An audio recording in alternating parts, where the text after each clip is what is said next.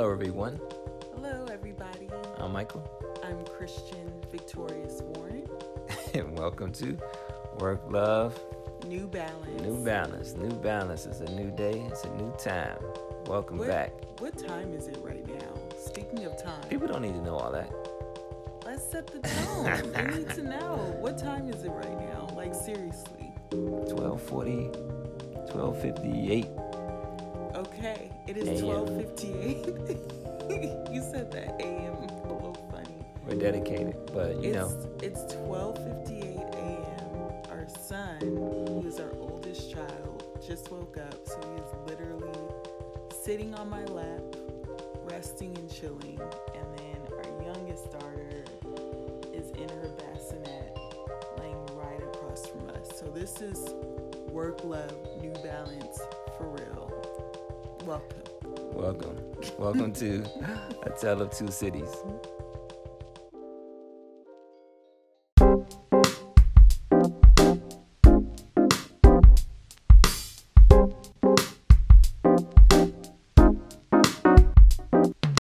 Hey, welcome back. Welcome back. Yes. The title of this episode is It's called A Tale of Two Cities. So, if you don't know, I'm from Washington, D.C., D.C. proper, and Christian is from Compton, the CPT, California. City, California. And so, we wanted to title this episode and bring to the forefront a little bit more of our backgrounds and kind of like diving deep into, you know, our perceptions of each other's backgrounds and also to what makes the places that we're from so special and what prompted us to dedicate our time and our energy to creating brands that represent these cities. So I'm going to jump off the off the off the notes and ask you what was your first impression of Washington D.C.? Oh my goodness. My first impression of Washington, D.C. was I want to say I was maybe like 22 ish. No, no, no. Maybe like 21, 22. So me and my friends went to DC for the very first time because of Howard Homecoming. Man, I felt like I was robbed of a total experience my entire life when She I made it to the Mecca, y'all. I Yo, that's literally how I felt. I was like, man, I'm I'm amongst my people. It's so beautiful. It's black and beautiful. And I literally was like, yo, I'm ready to move to DC. Oh wow. Um, it was such a dope time. I mean, Howard Homecoming was just popping. And mind you, I I was like out of school, so I went to um, Howard Homecoming because my friend, her brother went to Howard. So we were like, let's make a girls trip out of it. So we had the whole like college experience. Experience, we had the whole club experience. Oh, like a I vibe. don't even think Club Love is a place anymore, but we had Nah. that whole VIP experience. it used to be the dream. experience. It used to be dream. Maybe was it Dream? No, I probably when you win it was love. Okay. Yeah, yeah. It used to be But- called dream. But yeah, so man, after that, I was like, DC is so beautiful. Um, up against the wall, because you know how I used to work there. I used, to work there. Yeah, so going to like the original up against the wall, I was like, oh, it's lit. I like this ain't nothing I like probably South Bay sold- I probably sold you some clothes. Nah, you weren't there. You were you were Nah, I was already long out. gone. Um, yo, that's dope. But it's it's so interesting to me to hear. It's not interesting, but to hear that that experience is almost it's like one of the most monolithic experiences that people from all over will experience when they come to Howard Homecoming or they make it to like DC for the first time and they get the chance to like experience such a cultural uh, institution or just a cultural vibe that's like no other. So it always it always makes me interesting, but it also too it makes me proud that people feel that way about the city, about the rich heritage of blackness that it represents, but also too like the excellence that it has, you know, and I think something I think sometimes like that it gets uh sometimes we get underrepresented of all those good feelings uh, that people have when they come here, and I've found it always unique that people seek out that black experience, even though you're black. So that's a conversation within itself. Can I add something though? Because this is kind of like a fast forward moment, but I also do recall being in spaces with you where folks would ask you, Where are you from? And you'll tell them Washington, D.C. And then they're like, Where in Washington, D.C.? And you proceed to say, Southeast, which is where you're from. Right. And the reactions and kind of like facial expressions to that was interesting because me being from Compton, California, You might as well- I might as well said I was from Compton. and experiencing DC, I'm like, what? Like, what does that mean? you from DC? This is the Mecca, the motherland. Yeah. And so it was interesting that I would notice those like reactions you would receive, and I think that prompted you know the dialogue between like where you where we're from because I really I did not really understand the whole Southeast, Northwest, the whole like you had to break it down to me. Yeah, yeah. So we surprisingly it was like some commonalities like and we joke all the time Yeah. like you from the you we from both- Upper Compton. yeah we both from like the same And we're the same. It's the same place, Same and that's place. that's funny that I guess I have we haven't been able to conceptualize it like our commonalities and our interests, but essentially, hey, I might catch some slack or I may not, but the response that we both receive is the exact same. From that sounds so bad. it sounds bad, but that's the perception that people have. Like obviously, Southeast DC was notoriously known to be one of the most underprivileged like sections of the city. Well, more specifically, like Ward Eight. Um, but the unique thing about it is that Southeast is right behind the nation's capital. So that there's a portion of the city that's right behind the capital. But when you say this particular part of town, people think, "Oh, oh, this is oh you you from that place." So it's unfortunate, but you know it's a source of pride because you know it did allow my family was raised there. Like I was raised there. My best friends we were raised there, and we came up, and that didn't prohibit us from achieving or doing anything that we wanted to do. So those perceptions are unique, and so I've even experienced Christian feel the same way when she would tell people, you know, she had to answer people, not had to answer people when people asked, and she would say, I'm from Compton. And people would look at her a certain type of way.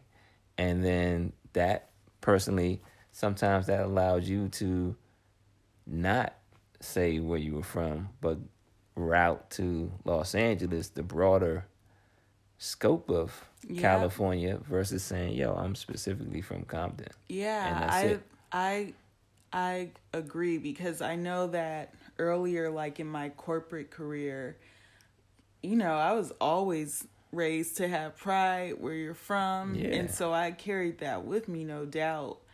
I think when I got more into like the corporate realm though, that light in me was kind of like put out a little bit mm-hmm. because I've I noticed like I was being treated differently. Folks were talking to me differently, like as if they had to talk in a certain dialect to match the dialect they think that I'm I know. I'm accustomed. It was almost strange, Yeah. but it's just like I noticed I just noticed these things and so in result of it I just wanted to avoid it like I I wanted to yeah. avoid it Yeah. and so I eventually did and instead of me just being very specific about where I'm from I ended up downplaying it like oh I'm from Los Angeles for a little bit until we went to um I won't Yeah. I, I won't say their names but we went to a friend of ours uh they were hosting like a get together at their home which was really Mm-hmm. lovely and I I don't even remember how we got, Got on, on this top- topic yeah. but clearly there was something there that prompted me to bring it up. Yeah. And I of- brought it up to her. hmm And she told me something that was just very simple, yet you know what? This is this is work love New Balance. We're gonna keep it real. You may or may not hear the printer in the background right now, but I'm I'm just gonna keep on going with my story. But she said something that was very um, simple but powerful to me. And what she said is, you're in the same room as whoever else is criticizing you because you deserve to be there just as much. Yeah. Like, so just be the change by being there. Like, you're Mm. the change by being there. Yeah, the change You're breaking being there. down the stereotype by just being there and being in the same room. You're sharing the same space. You're part of the same meetings. And I was like, you know what? You're right. Bet. So after that, just simple confirmation, that definitely was a pivotal point Yeah. uh, where I just, I just like let it go. I just let all of that go. And um, one thing that I know we both have talked about, Michael, is there are times too where we feel like, yo, why do we need to even break this down for y'all? Like, yeah, exactly. but I mean, it's just it's just what it is. It's it's perception. It happens. I mean, again, and you know, the friend that we were speaking of, they were uh, from Newark. Well, they're originally from Jamaica, but they um, they lived in I think they lived in Newark for a little bit, and same you know same situation. That's what that's what happens. You Newark, New Jersey, um, Wells, Baltimore, uh, you know Compton, the you know parts of Detroit, Chicago, the South Side. Man, I mean these things. It's it's so interesting. More confessional. Like these things have been getting me a little, a little emotional at times because over the time that we've been building like DC proper and Compton Flight Crew and then working in you know in housing development, I've seen that black spaces have been demolished or taken away from people or you know we just been invaded in so many spaces. And so this is another part of that invasion of people having a perception and casting you off before they even like know you or mm. get to know you or stuff like that. Like it's like writing you off like before you even open your mouth fully or give them a full sentence or they people start to even kind of like know what you're about. So it's been touching me lately because I just I feel I feel like the passion behind what we're doing is is changing those narratives about these historically black cities and the people that live in them and you know preventing that erasure of their culture of their identity you know of their vibes you know and what they've been able to do and what they've been able to create there's so much history um, even even myself I just in the tale of two cities I will you know like I learned about Barry Farms and you know notoriously back in Washington D.C. Barry Farms was you know it was like a project it you know, it was held as like, you know, you don't want to go around there stuff like that. But essentially, what I learned, it was one of those first establishments for African American people, like, and in Washington D.C. Uh, they had some connection to the Freedmen's Bureau. Um, you know, a lot of good history behind it that I never knew living in the city.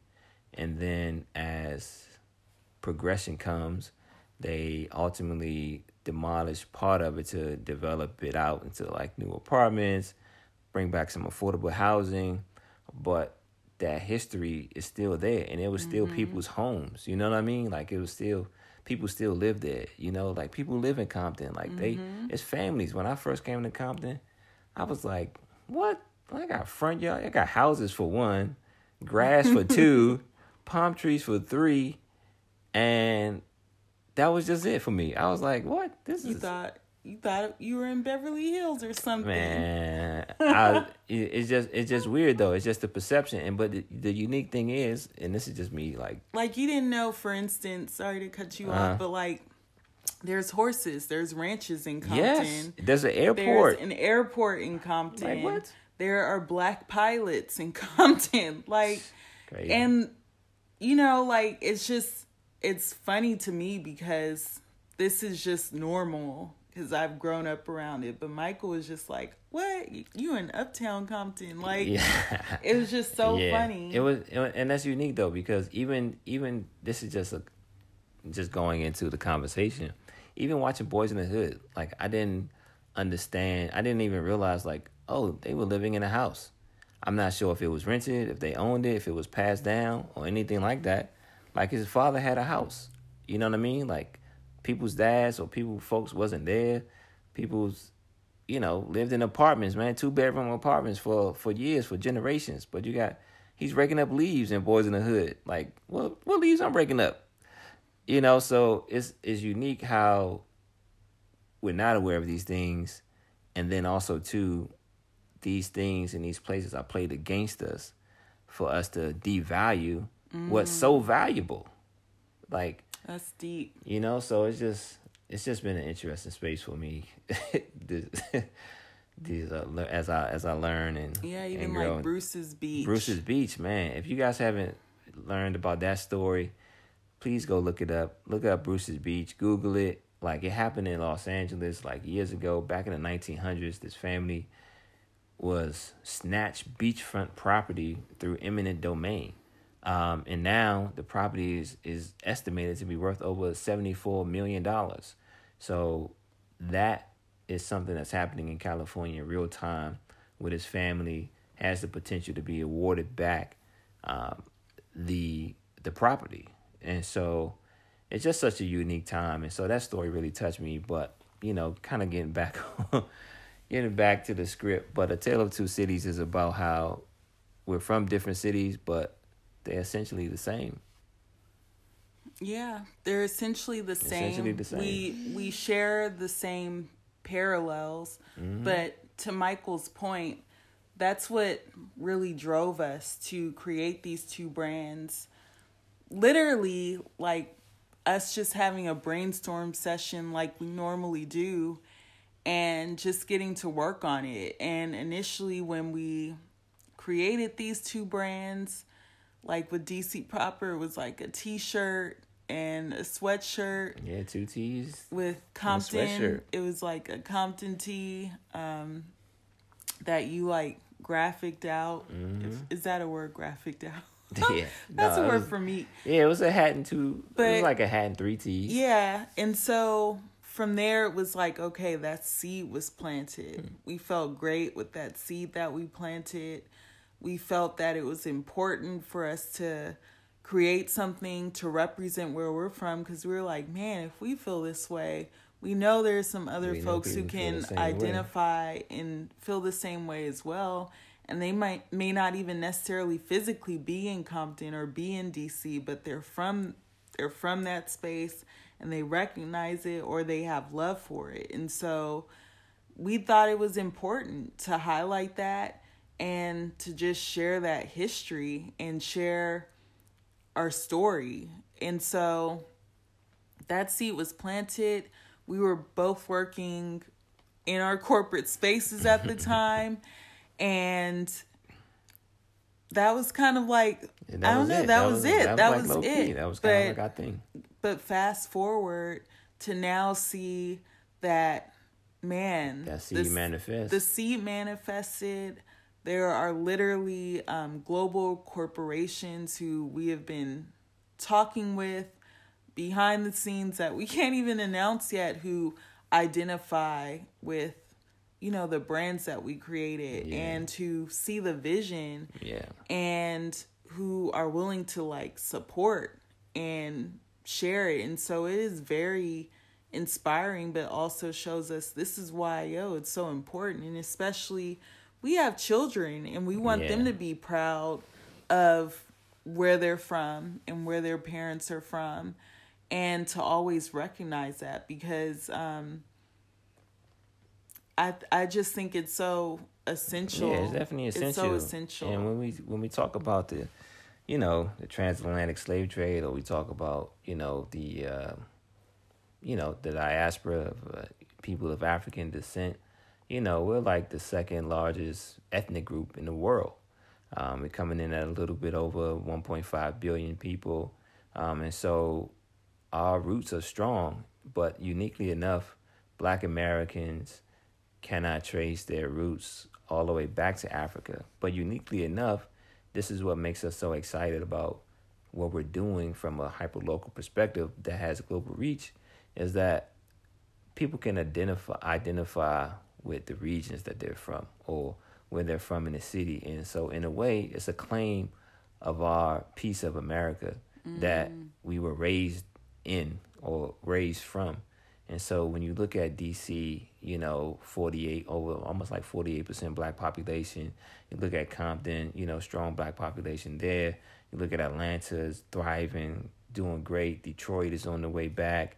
Um, you know, the Bay is still rocking. You look at these places like we don't want these places to be erased. You know, we want these legacies to live on as forever. And just as like Kenya and South Africa and the Congo and all those places, and we find our brothers, our African brothers and sisters, have strong identity with those places. That's what I believe for you know these neighborhoods and these cities that we're from uh, to be represented and to be heralded as the same light. And it's equally as great as any place that you're from or anybody where you feel like you're from. And so that's what gives us that passion. That's what gives us that ambition behind it to to tell these stories and to tell and to create product that represents these places in an authentic way and prevent erasure. Yeah, and hopefully, I mean, love to see others. Yeah. doing it as well yeah, because, no like Michael said, um, unfortunately, we can't trace back our roots as deeply as we would like to, and so, um, this is how we identify with our heritage and so And it's dope. Anyone anyone who's willing to do that and represent and tell their stories and highlight that in whatever way that their gifts and passion allows them to it's like more power to you yeah. more power to that because that's what that's what the culture needs that's what the next generation needs mm. and I I think also too it definitely supports with the confidence um, oh, yeah. of our stories. Yeah, no doubt. It definitely supports with the pride of our stories, and you know, like Michael mentioned, he is a fourth generation. Yeah, man. And I'm third generation, and I I. I mean, we're just enjoying what we're doing. Like we're we're having fun with it but we definitely want to uh, we definitely want to keep as our core like that history um, and that heritage of wherever it is we're representing. Yeah. And I mean because honestly it kind of feels like our what? not history book in a way, but like it's just our way of um it's it's our way that telling that story or that narrative yeah. through through our niche, which is like creating fashion, um, apparel, and you know just different products uh, that are like tangible that you can feel, that you can touch, um, and that you can wear. Yeah, and it's a visual language that I think uh, that I think is important. And when we look at visual language, it's how we wear, it, how we represent it, and it not saying that it's meant to like help, you know, reduce these perceptions or anything like that, but its its purpose is to tell a story, and that's that's what it's about. And so, going back to the historic story, a tale of two cities. that's that's one of the books I was reading. I unfortunately didn't finish it, but I don't know if you remember when we had that date at the yeah, coffee I shop. Remember. I had that book trying to read A Tale of Two Cities. Um, but uh I was like, this guy. Yeah, I was trying. I I I have to revisit it now that we're talking about we you know, we're doing a play on the title, but Oh my gosh, I can't believe sidebar. I can't believe how low key shallow I was cuz it's like you had a book at a donut shop and I was like, I mean, capping wasn't a thing back in the day, but I was like it was my version of uh he's capping right now. He ain't really reading no book at a donut shop at eight AM. But knowing you, you really were reading I really a book. was trying to better myself, man. You really I was were. trying to better myself. But me at the time, I was like, he's just trying to impress me and show. like, what was I thinking? It was just like, Man, you always go the extra girl, mile. get out of here. Nah. Extra mile. I think I ran off though. That was a little. You extra. did run off. I was was, like, like, ah. oh, he's trying to show me that he's well read, well spoken, and he's well exercised because you literally jogged off. Right, but the cool the thing day. is, but I think what Christian underestimates because obviously I'm like one to be, you know, I try to impress or I dress a certain way. This was like eight in the morning. I just had on some sweatpants and a t-shirt. Like I ain't put on, you know, the nice jeans You or the got the button up. You know what I'm saying? So. I was, I was just trying. I guess I was trying to be my authentic self, and I guess, you know, to his credit, you it worked to, to some me that side. it worked to some degree because we're here Hmm. talking about a tale of two cities talk about full Man, circle Full. Whoa. Okay, now we're. you forgot we were recording. wow, that is full that's like circle. full circle. yeah. Man, that's cool. With their son right here, With just like son. dozing off. yeah. Now it's like a tale of three personalities. Yeah, not even including us. yeah no it's all good. Well i mean we hope you guys enjoyed this time uh these notes that we have. Um again uh we appreciate the time. We appreciate you guys giving us a listen bearing with us. Um and we thank you we truly do Yes, thank you. Until next time. until next time